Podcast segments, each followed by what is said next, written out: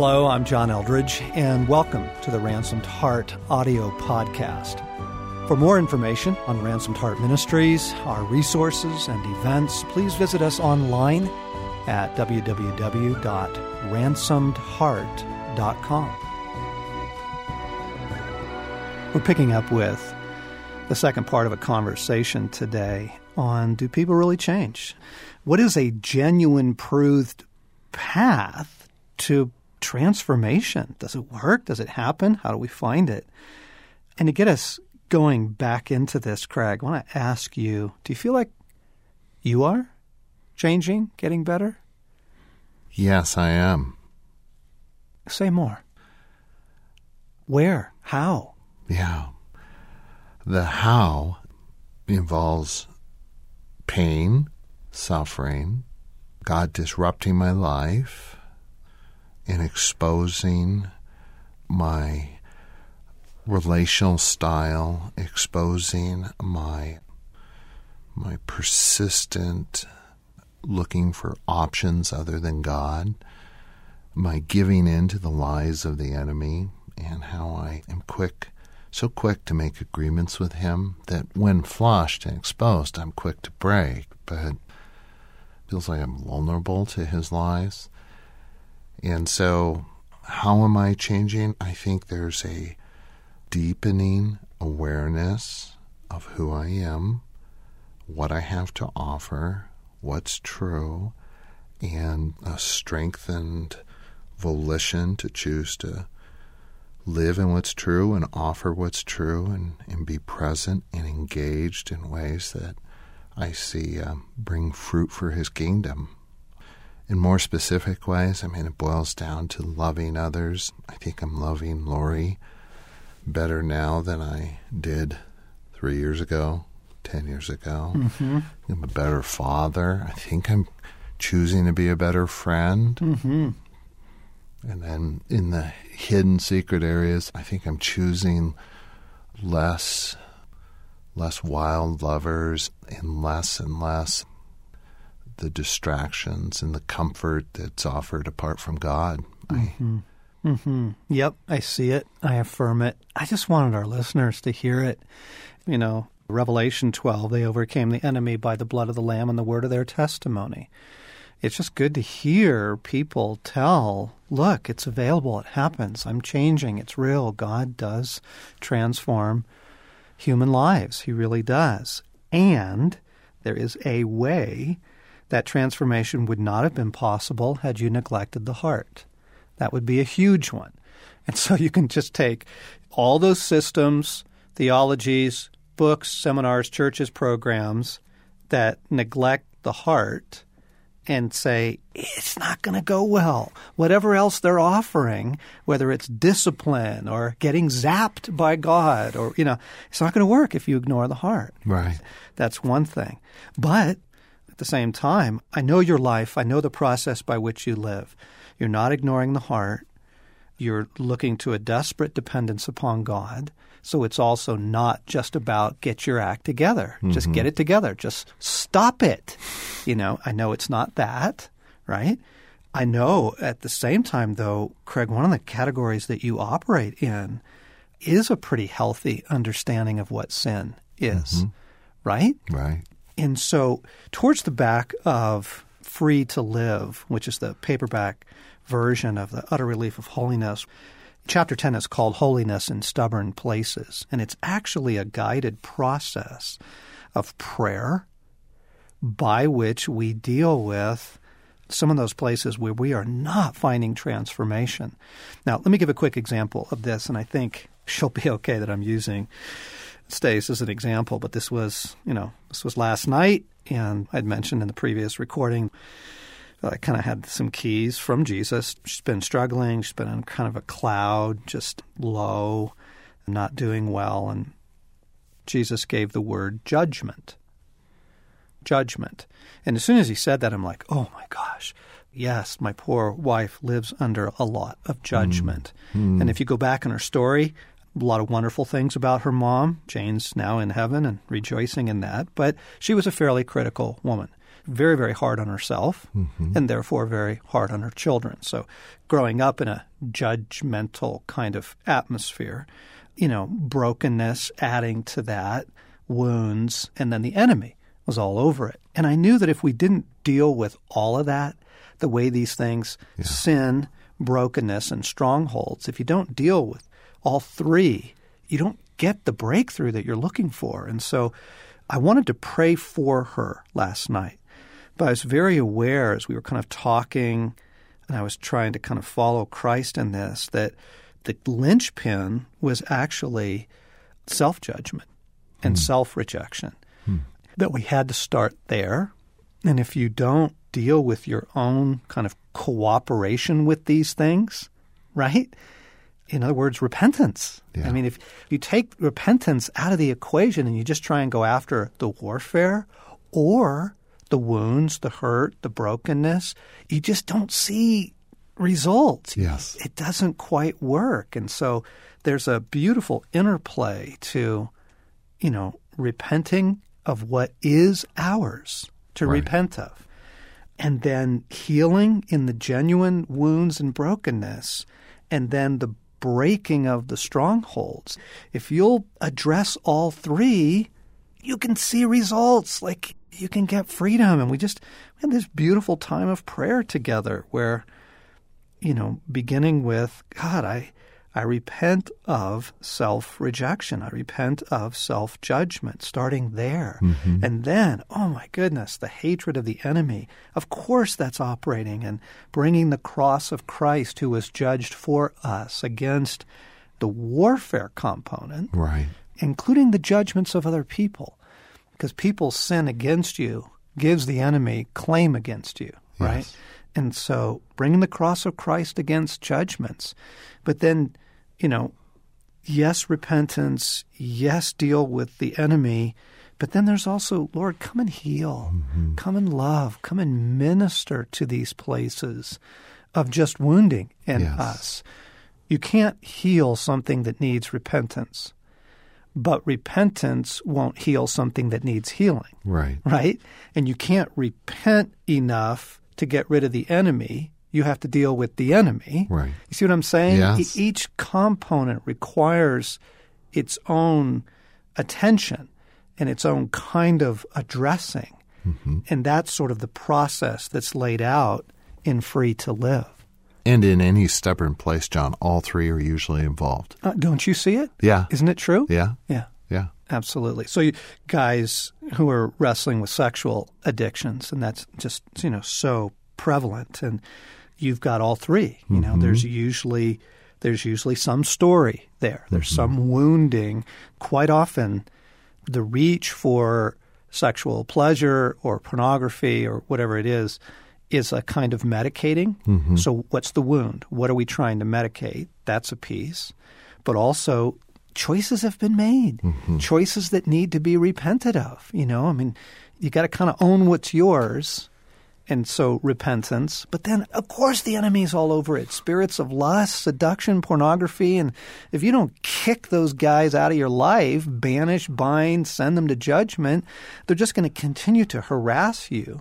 And one of the most disheartening things Again, I'm thinking back. There's this brilliant scene again in Pilgrim's Progress. I referred to it last week in Vanity Fair, but there's this very, very powerful scene where Pilgrim is making his way through this dark valley, and the enemy sneaks up behind him. Literally, a demon sneaks up behind him in the book and begins to whisper things in his ears, which just dismay his heart, mm-hmm. confuse, confound, dismay him because he thinks it's his own thoughts. Yes. So here's the thing until you get rid of these foul spirits of lust, pornography, affair, adultery, whatever it is, they're going to make you, quote, feel like you want that. They're Yes. going to put ideas and feelings into your experience that if you don't understand, no, no, no, this is the warfare component.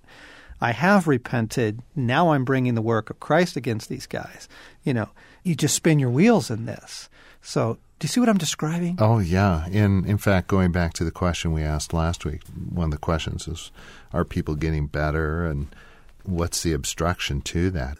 Another component to that answer is simply we're not trained or aware to deal with all 3 Mm-hmm. sin, brokenness, and strongholds. We as people or we as a community usually have our focus on one, Right. and it takes all three. Right. So, for example, sin as a category. Okay, we think we understand it. Like, oh, yeah, sin, like everybody hears, you know, in the church about sin. But actually, we don't, because normally what sin is described in the church is behavior, Right. right? Don't get drunk. Don't sleep around. Don't cheat on your income tax, you know, that kind of thing. I Don't wish you hadn't brought that one up. Sorry, but but it's very behavioral, and that won't help you with repentance. Yeah. That won't. The scriptures describe sin as an issue of the heart, an issue of the internal world. It's an issue of motive. It's an issue of where we go for life apart mm-hmm. from God. And I think until we have a healthy appreciation for our capacity for idolatry, mm-hmm. to turn to things for security or significance, for comfort that have absolutely nothing to do with God. Mm-hmm. We are idol factories. I mean, we turn them out faster than you can surf the internet. So, sin as a category, we think we understand it, but it's actually much deeper. It's choices, they're internal things before they are expressed externally. Those little decisions to indulge resentment, mm-hmm. those little internal decisions to kind of have the second look at your secretary. Those small internal decisions are where powerful repentance can take place. That's powerful stuff, Yes. right? Yeah. And ultimately, sin expresses itself in some relational way. My inability to love, forgive my enemies, my inability to be patient, kind with my wife or my children or my friends are all idiot lights saying there's some deep rooted sin I need Yeah. to deal with. Yeah, and almost all of it has something to do with self preservation. Yes. rescuing yourself instead of God rescuing you. And so, you know, the woman who hates her vulnerability becomes hard, and I don't need anyone. And the man who fears that he has nothing to offer goes passive, right? And they're self protective styles. Yeah. You know, they're as infinitely diverse as people can create fig leaves. But to repent on that level, oh my goodness, is deep, profound, meaningful, opens the doors for phenomenal change. If you also include with it the other two. When we use the word brokenness, what we are referring to is not sin, mm-hmm. not sin, but what has happened to your heart and soul because you live in a broken world. Mm-hmm. You live in a heinous world. You live in a world that isn't anything close to the world that your heart was designed for. And so wounds aren't sin. Brokenness inside of us, you know, the sexual abuse, the trauma, the abandonment, the isolation, living under, you know, critical household, verbal abuse. My goodness, all kinds of brokenness. That doesn't require repentance. Right. That requires healing, right? Isaiah 61 I've come to heal the brokenhearted and set the captive free. And if you try and discipline yourself through your brokenness, it never works. It never works. And one of the beautiful things about brokenness is that you can't repent your way out of Right. it. It drives us to God. Yeah. If you still think that volition and repentance are the answer, there's a good chance you haven't seen your wounds and the genuine brokenness. Mm-hmm. Because inevitably mm-hmm. seeing your brokenness clearly leads to a real overwhelming sense of helplessness. What can I do? I'm mm. lost. I'm mm. stuck. There's mm. no hope.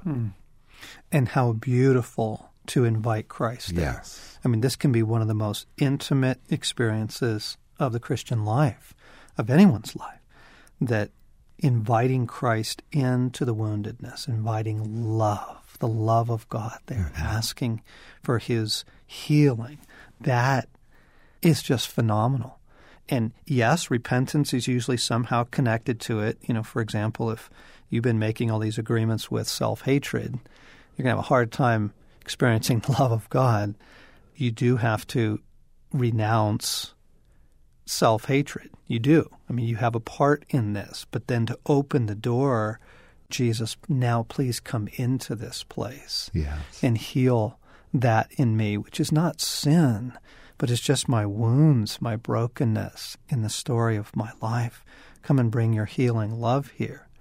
And in the same way, just as you can't repent your way out of brokenness, right? In the same way, you can't just ask the love of God to come into places that, frankly, you just need to repent of. You know, your part, His part, the enemy's part, right? That ignoring, choosing not to face the spiritual strongholds.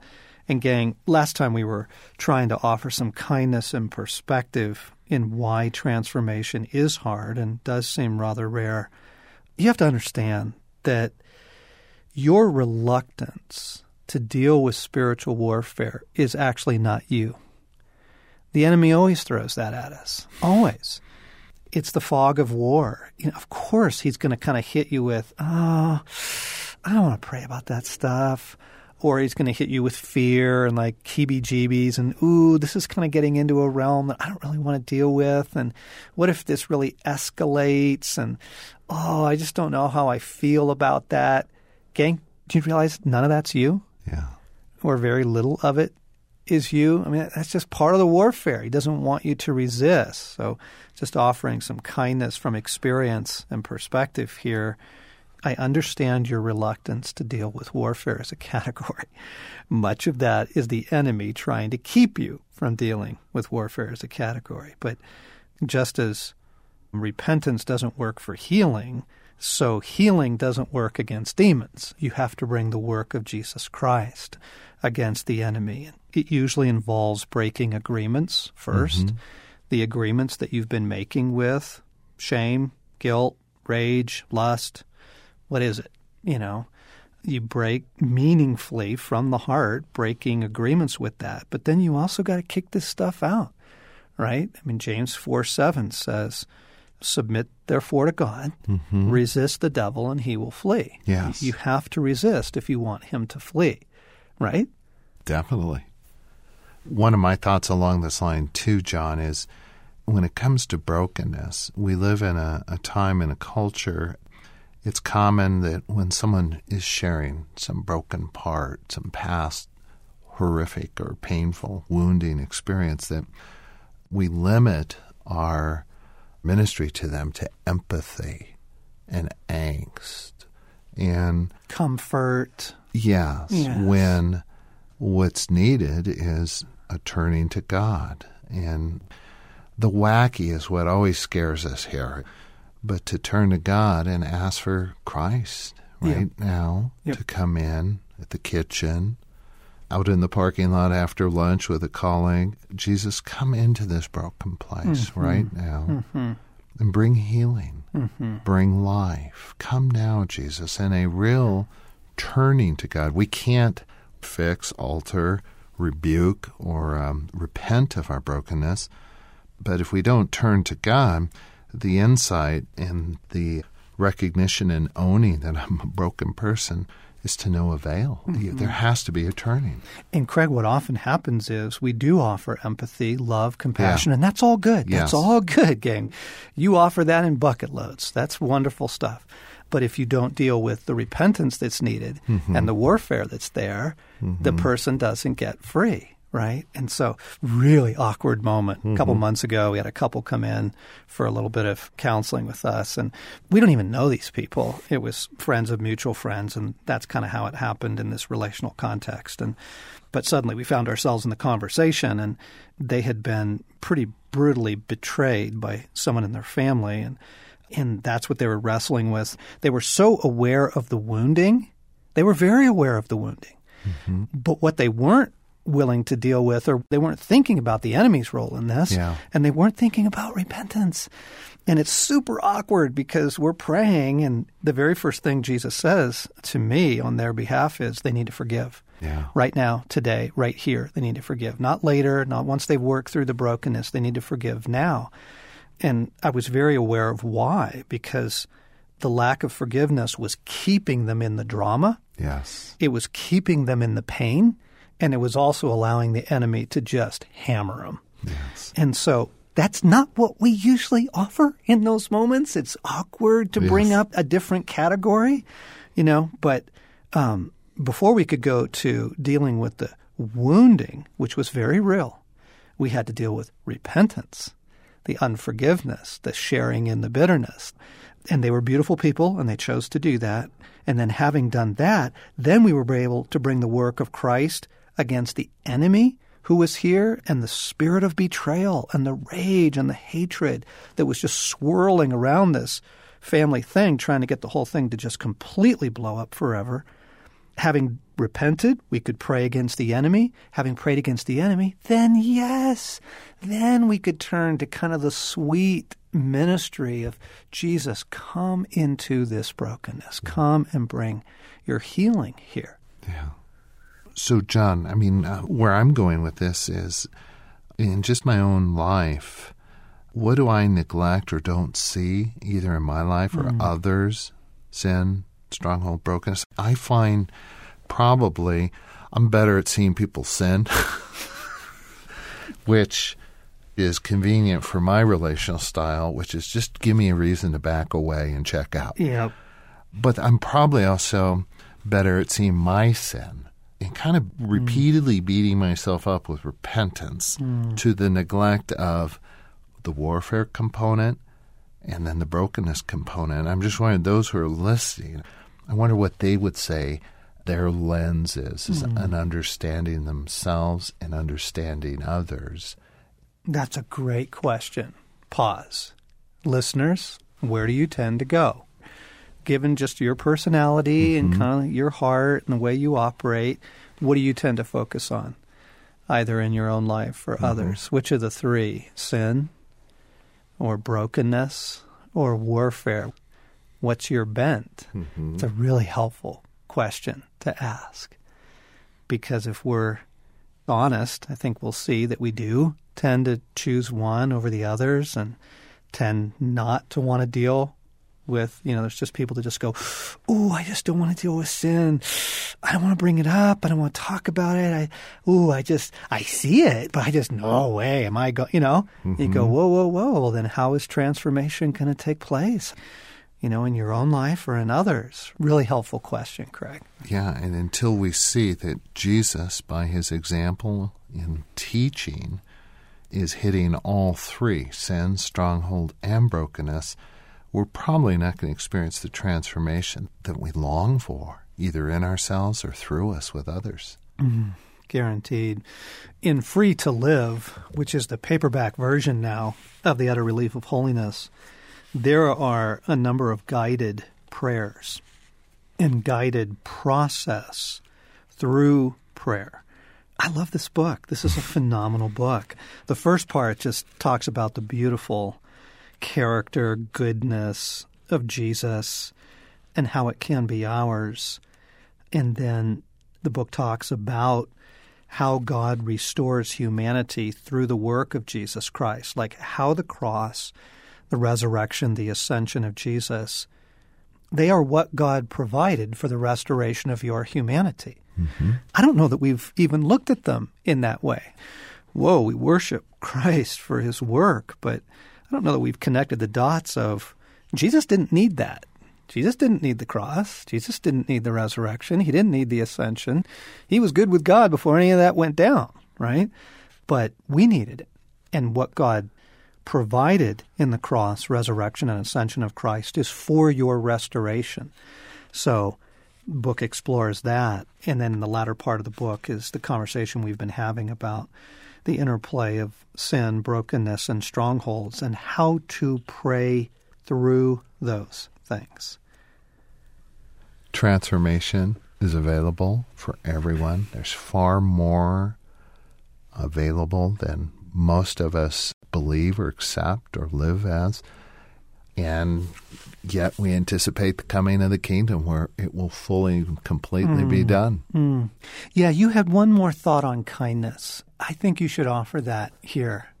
Well, I think the two errors one, there is no transformation, very little is available or accessible, or for some reason it was limited to other saints and other times. The other mistake is to think that it's all available and that we can have an experience where we are actually fully and completely perfected, wholly here and now. And the beauty of the larger story is we're in Act 3, Act 4 is yet to come, and ah, oh, the brokenness, the battles, the weak spots of my life will at some point be fully redeemed, restored, and I will be fully transformed. I look forward to that day, but not passively. It brings me hope, mm-hmm. but I'm not passive. I'm fighting, longing, praying, pursuing all that God has for me now with just the humility to recognize this is the hors d'oeuvres. The main course comes later. Mm. Mm. Not cynicism, not resignation. Right. But there's a kindness in removing the expectation that you can be so whole and so free that you just get to cruise now. Life's just a joy. And, ooh, I have friends who kind of cling to that theology. Listen, I understand why that's attractive, believe me. Francis Schaeffer years ago said, if we demand all or nothing, we typically get the nothing every time. And he was even applying that to what he called substantive change. Substantive change is available. Praise God. Yes. It really is. Let's get this yes. unrealistic expectation of life is just a one joyful experience of Jesus after another. Let's just get that off the table, okay? There's heartbreak, suffering, battle. You know, we are in Act 3 here at the end of the age. But here at the end of the age, substantive, yes. real freedom is available. And I can look back in my life and say, wow, man, as a teenager, I had major rage issues. And because I was in martial arts, that was fairly dangerous. I used to put my hand through doors and kick holes in walls and I was an angry young man. Yeah. But God, because of his love, healing, kindness, counseling, taking advantage of, you know, these categories over time, I'm just not that guy anymore. Praise Jesus. Yes. Thank you for that. I can point to significant areas in my life where real, joyful, absolute freedom, relief has come. And we want to offer that. Yes. And we want to offer the hope of that. And just about everything we do at Ransomed Heart, one way or another, is really geared in that direction. We we can help you. We can show you the way to a greater freedom. Yes. A holier life, a greater transformation. And free to live is one of the ways we're offering that. The paperback version of The Utter Relief of Holiness available now but so is everything else we do the podcast, the blogs, the conferences, our retreats. Come and drink deeply from this well, friends. We're here to help you find life. Mm. You've been listening to the Ransomed Heart podcast. John Eldredge and Craig McConnell talking about transformation. It's available. It's available. If you haven't discovered our app yet, the Ransomed Heart app, super helpful for one reason because all of these prayers are right there on the app and you can just access them immediately wherever you are, you know, in the airport, in the restaurant, praying with a friend at their house. You can just pull up those prayers. And then also lots and lots of resources on our website at ransomedheart.com. Come and join us.